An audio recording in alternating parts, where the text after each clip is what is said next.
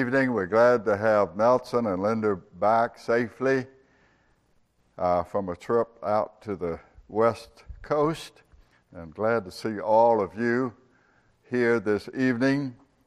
If you're turning your Bibles to the Gospel of John, chapter 10, the Gospel of John, chapter 10. I'd like for us to remember. Uh, Ed Adamowicz and Lee Barton, especially, Shirley Murphy, Jan Houston. Um, these need prayer, and uh, we, we appreciate uh, you praying for them and contacting. Maybe send a text or something to them, let them know you're thinking about them.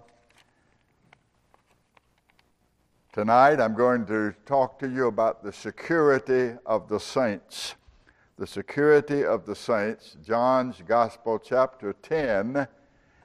And although we'll look at most of the chapter, we're just going to read beginning with verse 27. Gospel of John, chapter 10, verse 27, on the security of the saints. My sheep hear my voice and I know them, and they follow me. And I give unto them eternal life, and they shall never perish, neither shall any man pluck them out of my hand. My Father, which gave them me, is greater than all, and no man is able to pluck them out of my Father's hand. Let's pray. Father, we call upon you in the name of the Lord Jesus Christ. Thank you for giving us this opportunity to come together and to think upon your word. Pray that by your Spirit you will give us insight, that you will give us hearts that understand, ears that hear, and eyes that see spiritually. We thank you for the great salvation that we have in our Lord Jesus Christ. How shall we escape? If we neglect so great a salvation. We stretch our hands out to Thee. We have no other help. We can go no other place, for You have the words of eternal life. Bless us tonight in our brief study. I ask in the name of the Lord Jesus Christ and for His sake. Amen. Now, this chapter follows a very pivotal chapter, chapter 9, which contains in it the great miracle of giving sight to a blind man. That's important because these, the audience here, Jewish people, especially the leaders of the Jews, witnessed that miracle and gave the Lord Jesus Christ quite a bit of argument about it, and even the blind man himself. Uh, when he said to them, Why do you keep asking me about him? Would you like to be his disciples? They reviled him. This is in chapter uh, 9, in verse 28 they said, You are his disciples, but as for us, we're Moses' disciples. we know that God spake by Moses. We don't know this fellow. We don't even know where he is, speaking of the Lord Jesus Christ. And of course, he rebuked them. He said, We know that God doesn't hear sinners. Since the foundation of the world, verse 32, it's never been heard that any man has opened the eyes of one born blind. If he were not of God, he could do nothing. And boy, that really infuriated him because what he's doing is he's giving them some exhortation. And they are beyond exhortation. They said, Thou wast altogether born in sin. Do you teach us? And they, they cast him out. Later, the Lord Jesus found him, identified, uh, revealed himself to him, asked him if he believed on the Son of God. He worshiped him, and then the Lord Jesus made a very strong statement. I'll not go into that now, verse 39 through 41, in which he said, I came into the world to make blind people see and make people who are seeing blind. And the Pharisees understood that he was talking about them. And so in the last verse, verse 41, he said, If you were blind, you'd have no sin. That is, if you had been sensible of your blindness, you'd have no sin. But now you say, We see, we see just fine without you and without your help. Therefore, he said, Your blindness remains, your sin remains. So, this chapter 10 follows this great miracle of the giving sight to a blind man. And so it's a continuation of sorts from that chapter. The whole of this chapter is concerned with the shepherd and his sheep. Verse 1 I say unto you, Jesus says, He that enters not by the door into the sheepfold, but climbs up some other way, the same is a thief and a robber. Now, there were lots of shepherds and lots of sheep, and each shepherd is responsible for his own sheep. So the question arises then how do the sheep know their own shepherd? How did the sheep know their own shepherd? Well, the answer is by their voice. Verse 3 To him the porter opens, and the sheep hear his voice, and he calls his own sheep by name and leads them out. Verse 7 Jesus said unto them, I say unto you, I am the door of the sheep. All that ever came before me are thieves and robbers, but the sheep did not hear them. They hear the voice of their shepherd. So, how do the sheep know their shepherd? By the shepherd's voice. When you come to your house, if you have a dog or a cat, I guarantee you, your dog or your cat knows your voice. If I came there, they won't recognize me. They'll keep barking or whatever, running or something. But your dog and your cat knows your voice. Now, I have three points to make tonight, and the first one is this Jesus identifies himself as the good shepherd. He pictures himself as a shepherd, but not just any shepherd. He's called, he calls himself the good shepherd. Look at verse 11. Verse 11 I am the good shepherd. I am the good shepherd. Why does he call himself the good shepherd? Number one, because he is God. Remember, he said in Matthew chapter 19 and in Mark chapter 10, there's none good but one, and that is God. The young fellow said to him, Good master, what what thing must I do to enter heaven? He said, Why do you call me good? There's none good but one, and that is God. So, in other words, if he is not God, he is not good. Okay? So, he's the good shepherd because he's God. Secondly, because in verse 11, he gives his life for the sheep. And that means more than just his dying on the cross. We're in John's Gospel, chapter 10. That means more than just his dying on the cross. It means that he will die before he loses one sheep. He loves his sheep that much. So, number two, he cares for the sheep, not just what they can do for him.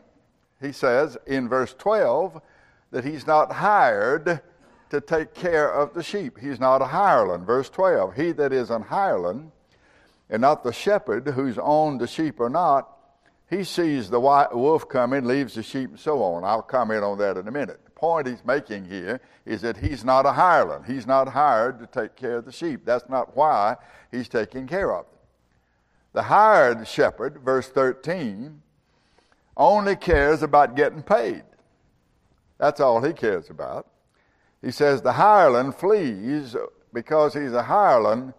He cares not for the sheep. He flees when he sees the wolf coming, verse 12.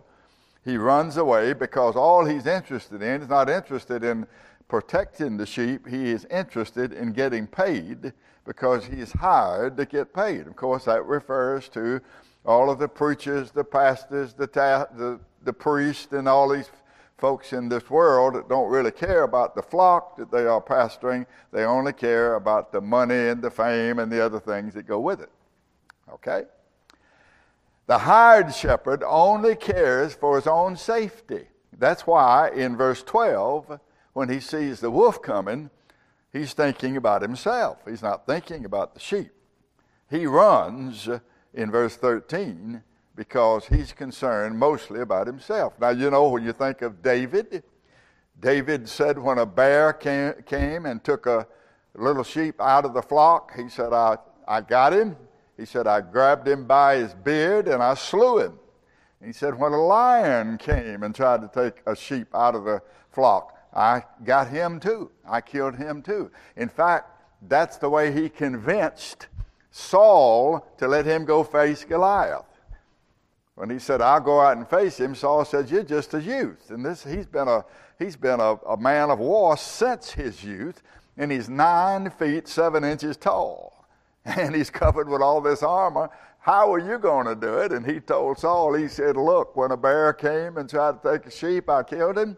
And when a lion came and tried to take a sheep, I killed him. And so shall this uncircumcised Philistine be. I'll kill him too. In the name of God, I'll kill him. So here, the Lord Jesus talks about the hired shepherd who's not interested really in the sheep, but he is not hired. He is taking care of these sheep because he loves them. The good shepherd is particularly concerned about each sheep. He tells us in verse 14 that he knows them. Verse 14, I am the good shepherd. Here's a second mention of the good shepherd. And I know my sheep. This is from a word, the Greek term gnosko, and it means I experientially love them. I have, ha- I have an intimate and personal relationship with each of them. This term, gnosko, of course, as you all know, is a Jewish idiom for sexual intercourse. Adam had not known his wife. Mary, the mother of Jesus, had never known a man. So that's an idiom for the most intimate relationship between a man and a woman. To know a woman or to know a man is to be intimately connected with him. So he uses this word here. He says, I know my sheep. I've got a relationship with them, and they have a relationship with me. And he says in verse 15, I know them with the same knowledge that the Father knows me, and I the Father. Look at verse 15. As the Father knoweth me, even so know I the Father, and I lay down my life for the sheep. So he tells us here that he's the good shepherd because he's God, because he cares for the sheep. He will give his life for the sheep. He's not hired to take care of the sheep. He's concerned about each sheep's welfare, particularly concerned, and he has an intimate and personal relationship with each of them and they with him. So then he says about the giving of his life, he says that he freely gives his life. Look at verse 17 now. Therefore doth my Father love me, because I lay down my life that I might take it again. No man takes it from me, but I lay it down of myself. I have power to lay it down, and I have power to take it again. This commandment have I received of my Father. That is, the laying down of his life for his sheep is a most free act. That is, he doesn't have to do it, he's doing it because he loves the sheep. Now, Paul tells us in Romans chapter 5, he says it's a very rare thing that somebody would die for a righteous man. Scarcely for a righteous man will one die. He said, You might find sometimes one who would die for a good man. Romans 5, verses 8 and 9.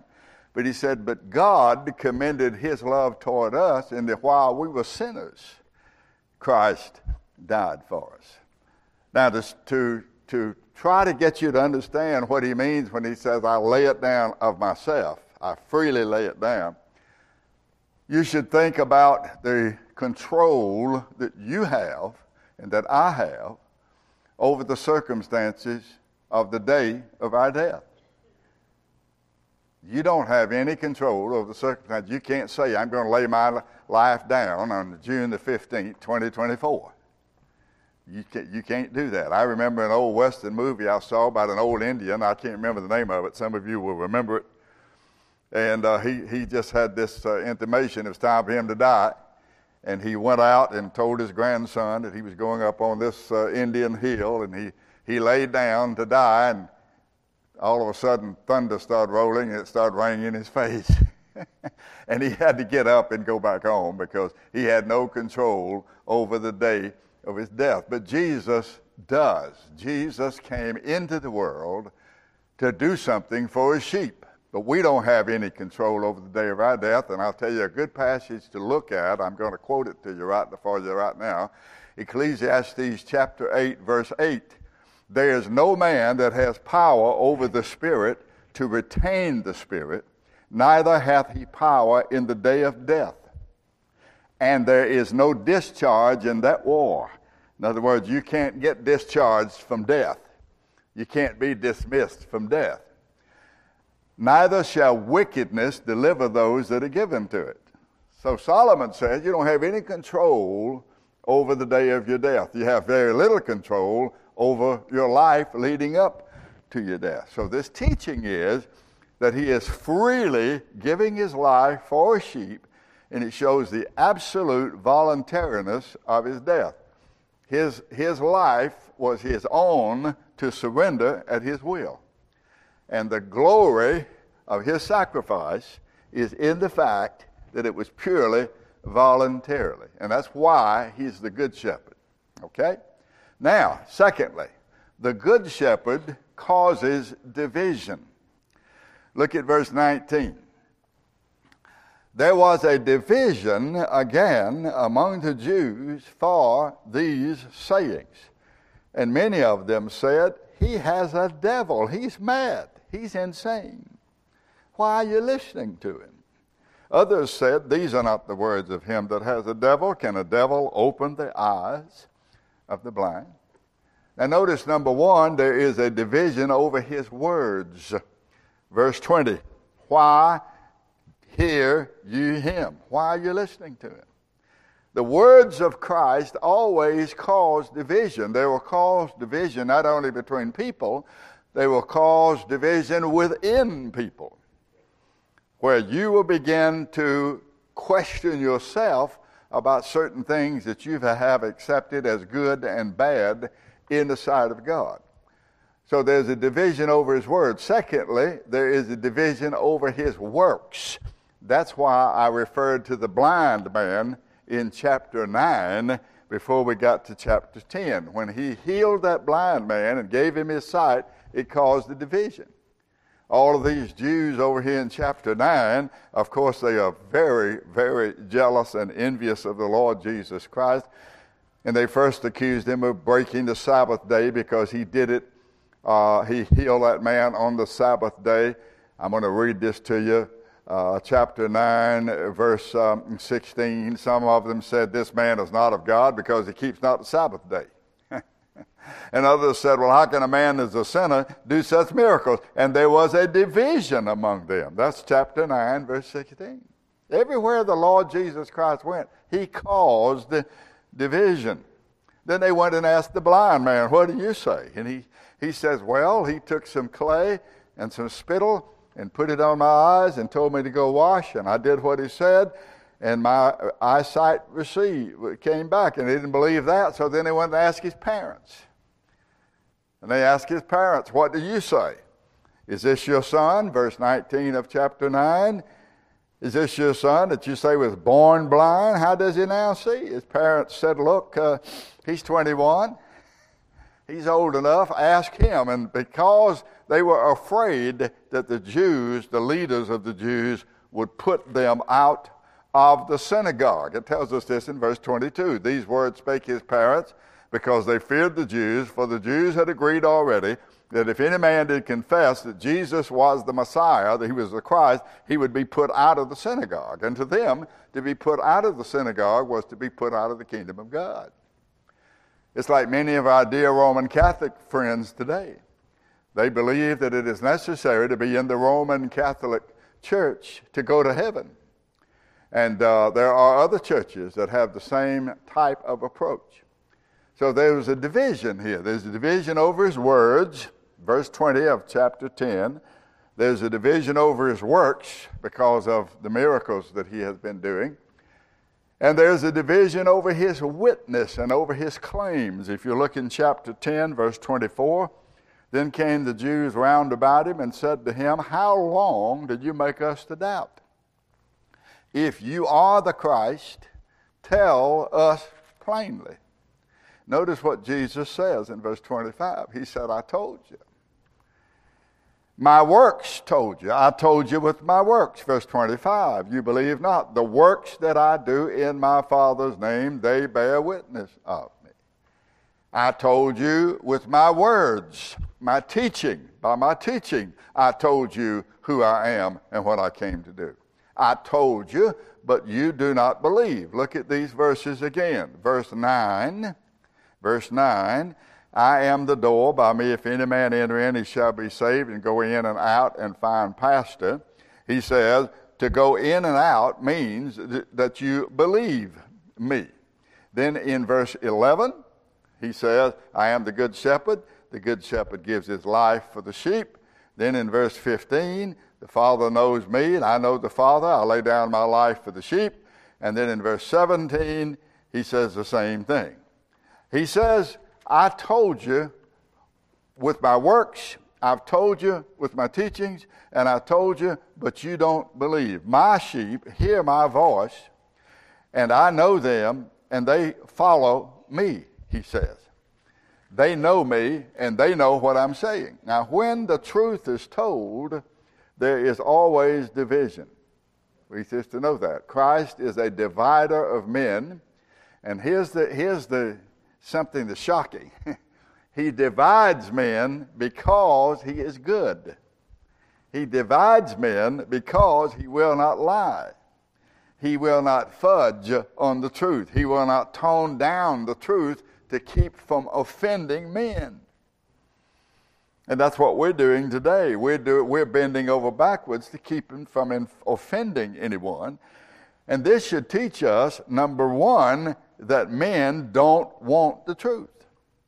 When they hear the truth, they refuse it and they reject the one who brings the truth.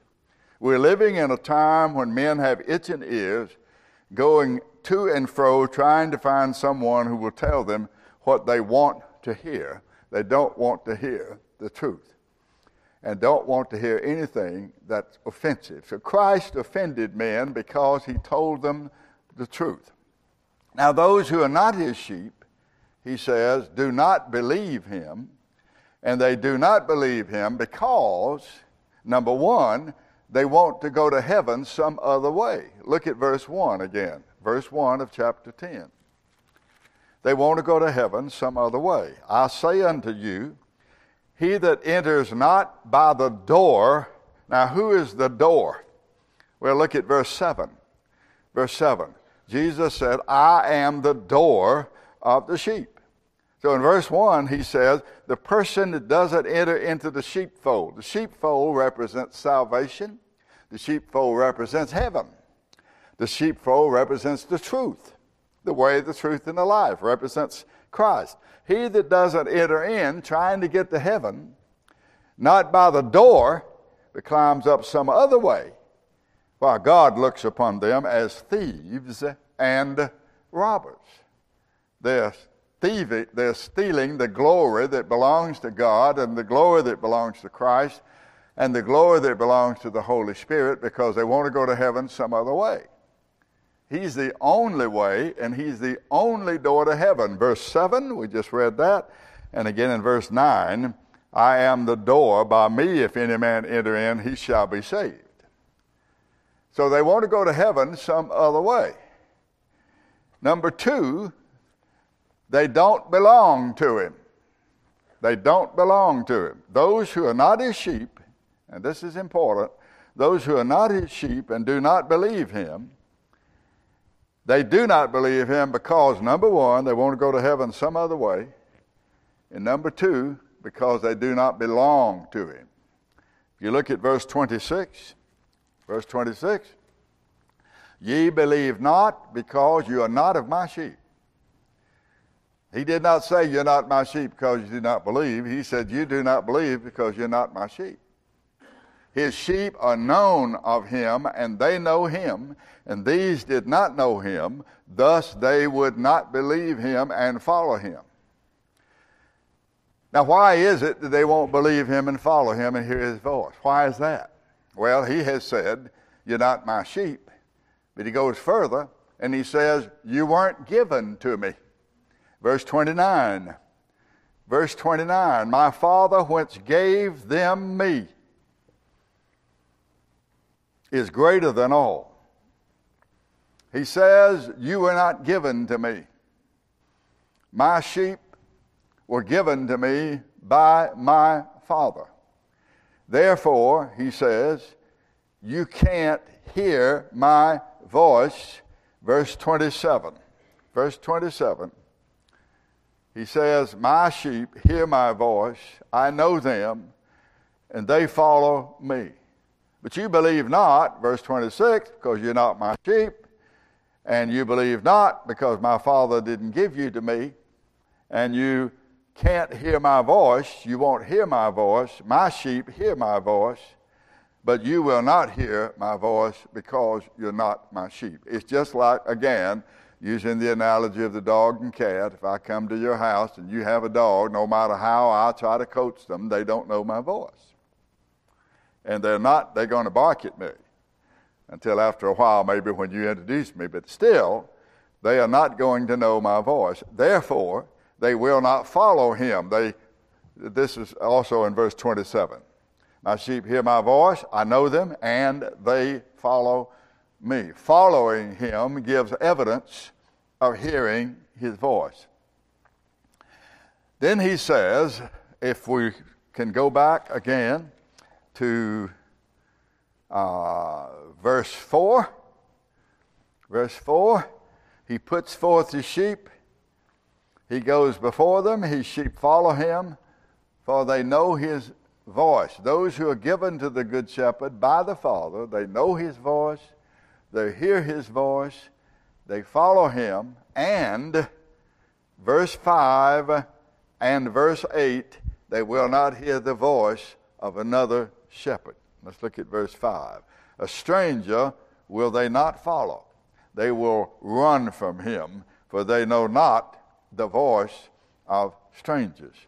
Verse 8 All that ever came before me are thieves and robbers, but the sheep did not hear them. Many people have come promising salvation, promising uh, if you follow them and hear their voice, that you will find heaven and you will find God. And Jesus says they're all robbers. He said they're all liars, they're all thieves. The division that Christ causes is necessary to identify those who are and who are not his sheep. You understand what I'm saying? The division is necessary that the sheep and the goat may be distinguished, the wheat and the tares, the wise and the foolish. So he says that this division is necessary to identify those who are and who are not his. All right, now this brings us to the burden of our study. The Good Shepherd gives life. He's the good shepherd. The good shepherd causes division, and he causes division because of his words and his works. He teaches the truth. He won't hedge. He won't bend for anything or for anyone. Then he says, The good shepherd gives life. Now look at verse 28. Verse 28. I give unto them, that is, the sheep who believe, who hear my voice and who follow me, I give unto them eternal life, and they shall never perish, neither shall any man pluck them out of my hand. My Father which gave them me is greater than all, and no man is able to pluck them out of my Father's hand. Here's the first thing. The first thing is this life that he gives is a gift. He says, I give. Now, I've taught you this before, but let's, let's look at it once more. If you just mark your Bibles here, and let's go to Romans chapter 3. Romans chapter 3. We could also look in John 15, but we'll go to Romans 3 first, and then we'll come back to John 15. Romans chapter 3. You remember the little outline that I've taught you over the years Romans 1, the Gentiles are sinners, Romans 2, the Gentile, the Jews are sinners, Romans 3, all have sinned and come short of the glory of God. So he begins to tell us in Romans 3 about the guiltiness of man and about what God has done about it. Now notice verse 24. Verse 24. Verse 23 All have sinned and come short of the glory of God, being justified freely by his grace through the redemption that is in Christ Jesus. Now, this word translated freely is the Greek word dorean, and it means without a cause. You are justified without a cause. That is, no cause in you. There's no cause in you why God should ever justify you. Where is the cause? For the cause is in God. The cause is in God the Father, but it's not in you. And he says here that when you are justified, you're justified freely. You're justified without a cause. Now turn back to John 15. Same word used, dorean is the, the term uh, in the Koine, Koine Greek. John chapter 15, and Jesus makes a statement about why men hated him he says, verse 22, John 15, verse 22, if I had not come and spoken to them, they would have had no sin. In other words, I uncovered their self righteousness. I uncovered their guilty hearts and their guilty souls. I uncovered all that, and they don't like it. People don't like being convicted, but conviction is necessary if we're going to be converted. It is the Spirit who comes and convicts us. John chapter 15. He convicts us of sin, He convicts us of judgment, He convicts us of righteousness. He convicts us that we're sinners, He convicts us that we're under judgment, He convicts us that we have no righteousness. Then, when He's done that job thoroughly, then He comes back and He says, I want to show you you have a sin bearer. And then you have someone who's taken the judgment for you. And then you have someone who is your righteousness because he has satisfied the law. So he says, if I hadn't come and uncovered all this, they wouldn't have had any sin. But now, verse 22, they have no cloak for their sin. Now, what's this now? He that hates me hates my Father also. If I had not done among them the works which no other man has ever done, they would not have had any sin.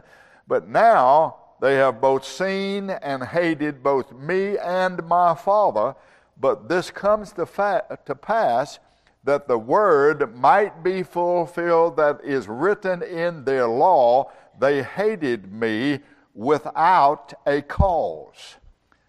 It's the same word, John 15, 25. They hated me, dorean. They hated me. There was no cause in Christ as to why they should hate him. The cause of their hatred was in them because of their depraved heart. The heart is deceitful, deceitful above all things, and desperately wicked. Who can know it? Jeremiah 17 9. So you see, when Jesus says over here in John's chapter 10, when he says, I give them eternal life, this giving, this is a gift. It is without a cause, it is freely given. And secondly, this life is particular. This is verse 28 now, John chapter 10. He says, I give unto them. I give unto them, those whom I know, those who believe me, those who follow me. Thirdly, this life is personal. He said, I give. I give. Not me and the church, not me and the Pope, not me and the preacher. No, it's all of me. I give it. And then he says, This life can never be lost, can never be stolen, can never be forcibly taken by others because it's called eternal life. Any life that you can lose is not eternal life. Whatever kind of life it is, it is not eternal life. So, any friends that we have that believe you can be saved on Sunday and lost on Monday and saved on Tuesday and lost on Wednesday, they are not talking about the life that Christ is talking about because he gives eternal life, not temporary life. Not life that becomes eternal if you keep it and if you do certain things and if you don't do certain things. No. He says, This is a gift I give unto them. It is particular. I give it. It is personal. It can never be lost, stolen, or forcibly taken. It's eternal life.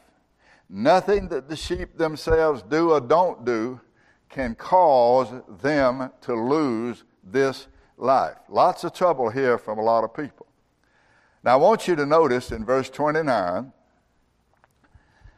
that, at least in the King James Version, uh, the word man is not in the text. Let's see. Am I looking at the right passage here?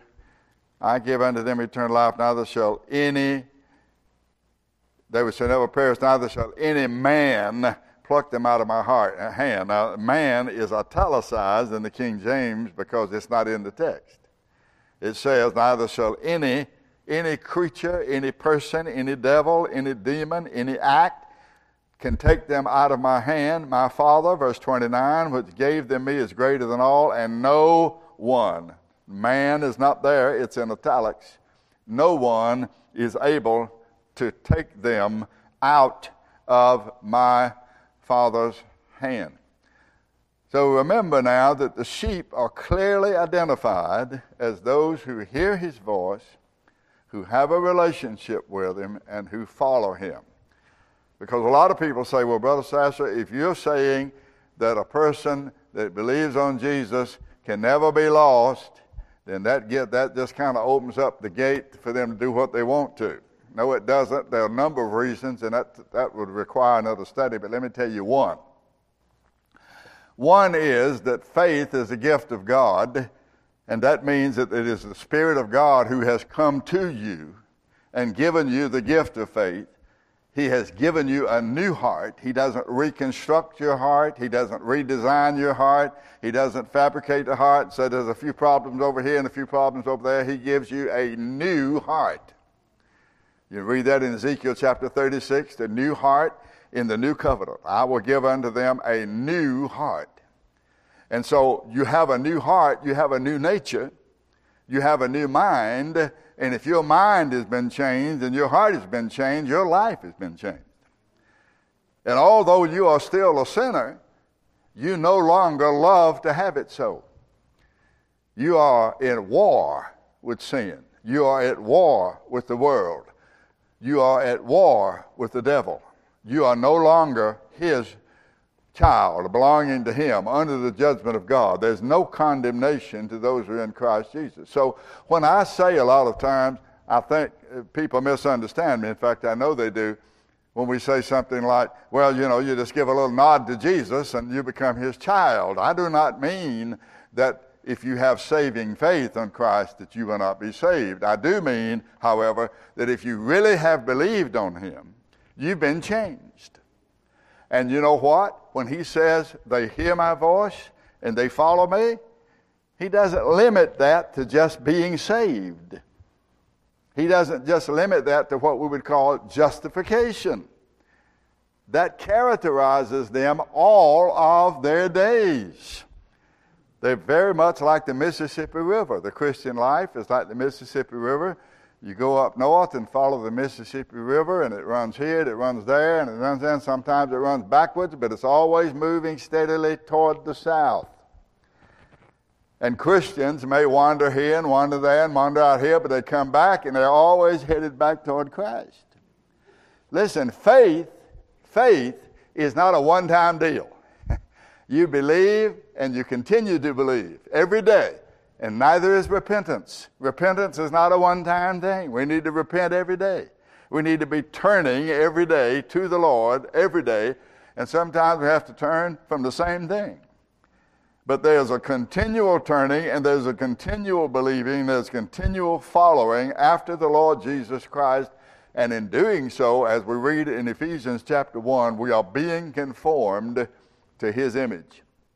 So the sheep are clearly identified in this chapter as hearing his voice, having a relationship with him, and following him. And all of that will continue not because they have him now, now they have a home in heaven, but because, listen, this is important, because he has them. They continue following him because he has them. Look at verse 28. I give unto them eternal life, they shall never perish, neither shall any man pluck them out of my hand. My Father, once gave them me, is greater than all, and no man is able to pluck them out of my Father's hand. Now, the emphasis here is on God having them in his hands. The emphasis is not what they have done, they have believed, or they have to keep themselves. He says, No, I have them. So, the reason we continue in the faith is because we are in his hand. And to put it another way, the sheep continue in the faith because they are preserved by him. The sheep are in the hand of the Son, whose hand is in the hand of the Father, and who can overcome God to take from him what he has in his hand. Last passage. Probably teach you from this passage next week Romans chapter 8. Everybody loves the epistle of Paul to the Romans. Romans chapter 8, which goes right along with this. He says in Romans 8, verse 35, Who shall separate us from the love of Christ? Now, my dear friends, when you read this, you must never read it with the emphasis on us. In other words, he's not saying we're not going to allow anything, anyone to separate us from Christ. That's one thing I do not like about many of the new contemporary gospel songs because they emphasize what I'm going to do and who I am and all of that. The scriptures emphasize who God is and what He has done and He is the only one that can keep us. You cannot keep yourself. And the preacher and the pastor and the church can't keep you. Only God can keep you. So when he says, Who shall separate us from the love of Christ? He's standing up and challenging the universe. He's screaming out to the universe and he's saying, Is there anything or anyone in this universe that can separate us? That God would let us be separated from him in the love of Christ. And then he says all of this list of things here tribulation, distress, persecution, famine, nakedness, peril, which is danger, sword, as it is written, we're killed all day long, we're counted as sheep for the slaughter. In all of these things, we are more than conquerors through him that loved us. I'm persuaded, verse 38, that death, life, angels, principalities, powers, things present, the future, things to come, height, no matter how high it is, no matter how deep it is, nor any other creature shall be able to separate us from the love of God which is in Christ Jesus our Lord. And the reason that it can't is because we are in His hand, and His hand is in the Father's hand. And nobody can open the Father's hand and take out of his hand what he has. therein. So our security does not rest upon us and our knowledge and what we do and what we don't do. It rests upon Christ in us, who is both our salvation and the hope of glory. Our Father, we call upon you in the name of the Lord Jesus Christ, thanking you for your great salvation. We pray that you'll help us to grow in our understanding of our salvation as it is in Christ. Thank you for your amazing grace, your sovereign grace that has called us and given us a name that is above every name in this world, given us a name in our Lord Jesus Christ, so that we are seated in the heavenly places in Him. Thank you, Lord, that we have a great God and a great Savior. Thank you that our salvation and our security does not rest upon us, but upon him whose name is above every name, that at the name of Jesus every knee should bow and every tongue should confess that he is Lord to the glory of God the Father. We praise you and we give you glory through Christ our Lord, we pray for his sake. Amen.